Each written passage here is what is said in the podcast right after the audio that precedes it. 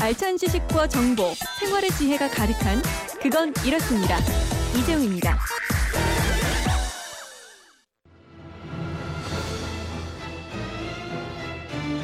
깐깐한 주부들의 알뜰 가이드. 뒤를 캐는 여자. 예, 매주 금요일엔 청취자 여러분들의 알뜰살뜰한 비법을 직접 알아봅니다. 뒤를 캐는 여러분, 뒤를 캐는 여자 곽지연 리포터와 함께합니다. 어서 오세요. 네, 안녕하세요. 저희가 이번 주에 제철인 마늘종 요리법 알려드렸는데 마늘 관련해서 또 다른 비법이 들어와 있어요. 네, 아무래도 제철이다 보니까 마늘에 관한 궁금증이 좀 많으신 것 같은데요. 네. 휴대폰 뒷번호 5853 쓰시는 분이 마늘 보관법에 대해서 알려주셨어요. 저희 친정이 마늘 주산지 고흥인데요. 그래서 저는 1년치 마늘 한 망이 오면 이렇게 보관합니다. 마늘을 까서 밀폐 용기에 보관하는데 맨 밑에 신문지 한 장을 깔고 깐 마늘을 넣고 또 제일 위에 신문지 한 장을 덮어주면 되거든요. 신문지가 촉촉해졌다 싶으면 중간에 한두 번만 신문지를 갈아주면 싹도 안 나고 다음 햇마늘이 나올 때까지 1년 내내 싱싱하게 보관할 수가 있습니다. 어. 라고 보내주셨거든요. 네. 그러니까 마늘 보관할 때 역시 이 수분 안 차는 게 가장 아, 좋은 방법이거든요. 음. 수분이 차면 싹도 금방 날 수 있고 요. 이 방법이 아무래도 가장 싱싱하게 음. 오래 보관하는 방법이라고 그럼 합니다. 그때 그때 사용하기도 쉽겠고. 그러니까요. 예, 다음 비법은 옷에 묻은 냄새를 없애는 긴급 처방 이러셨는데 긴급 처방이 어떤 걸까요? 이건 전화로 직접 얘기를 한번 들어보죠. 여보세요? 예, 안녕하세요. 부산 금정구에 사는 안재숙입니다. 네, 반갑습니다. 네. 부산도 날씨 좋죠, 오늘? 네, 조금 흐려요. 아, 흐려요? 네. 네네.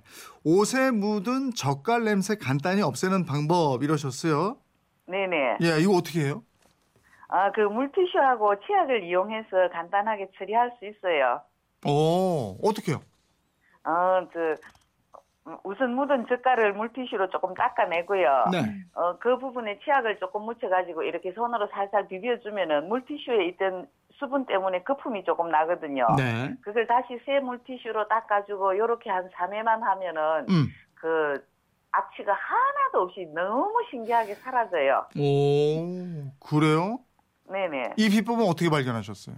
어, 제가 저 직장에서 제주도로 여행을 갔는데 그날 막 비가 왔거든요. 네.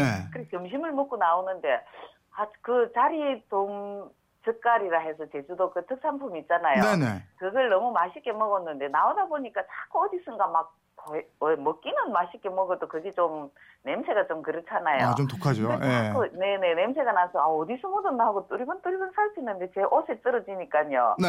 그 숙소하고 차하고 거리가 너무 멀어서 다시 갈 수도 없고 음. 또 비가 오니까 이제 점퍼를 벗어두기에도 너무 춥고요. 예. 이래가지고 되게 난감했어요. 음. 옷에서 그런 냄새 나면은 저도 힘든데 지나다니는 스치는 사람마다 이제 아 내가 이거 사실은 젓갈이 떨어진 냄새라고 해명도 못 하고요. 아, 그랬군요. 그래가지고 네네 그래 가방에 가만히 생각하니까 치- 저 점심 먹고 양치하려고 이제 치약 칫솔이 있잖아요. 그 네. 치약하고 물티슈를 꺼내가지고 해보니까 제가 생각했던 것보다 너무 상쾌하게 다 네. 없어져가지고 그 옷을 입고 이제 비행기 타고 부산까지 올 수 있었어요. 네. 치약을 그래서 이렇게 활용을 하셨군요. 네네. 저는 치약을 활용하셨다고 그래서 군대 나오신 줄 알았어요. 군대에서 이게 바닥 닦을 때 치약 많이 쓰거든요. 아, 치약이 또 구취 제거제 막 이런 것도 들었다 아, 하잖아요. 그렇구나. 아유, 오늘. 좋은 정보 주셔서 고맙습니다. 네, 감사합니다. 네. 아, 이 치약.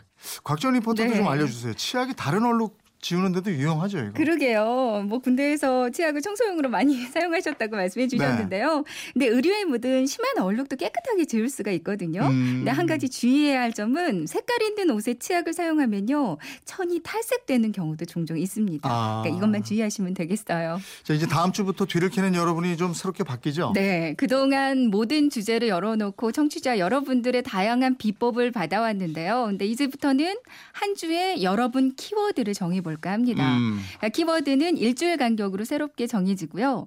저희가 매주 방송에서 말씀드리는 키워드를 들으시고 비법 보내주시면 되거든요. 그걸 차곡차곡 모아서 금요일 이 여러분 시간에 같이 나눠보겠습니다. 음. 그럼 다음 주 여러분 키워드는 뭐예요? 네, 초보 주부라는 청취자 7521님이 저는 생선 조림을 하면 꼭 비린내가 나요. 왜 그럴까요? 하고 고민을 보내주셨거든요.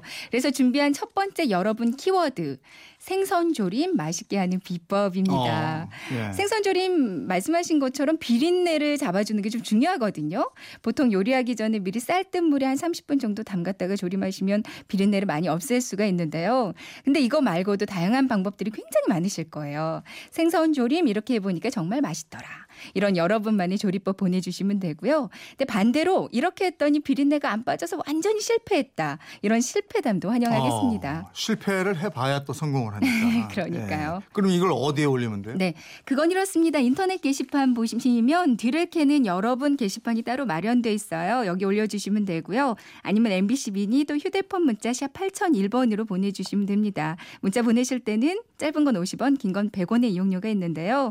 특히 좋은 비법 알려주 신 분 중에서 한 분과 전화 연결하고 있잖아요. 아, 예, 예. 전화 연결된 분에게는 10만 원 상당의 백화점 상품권을 보내드리겠습니다. 네, 오늘도 역시 전화 연결된 분께 부산으로 가죠. 네. 예, 백화점 상품권 보내드리겠습니다.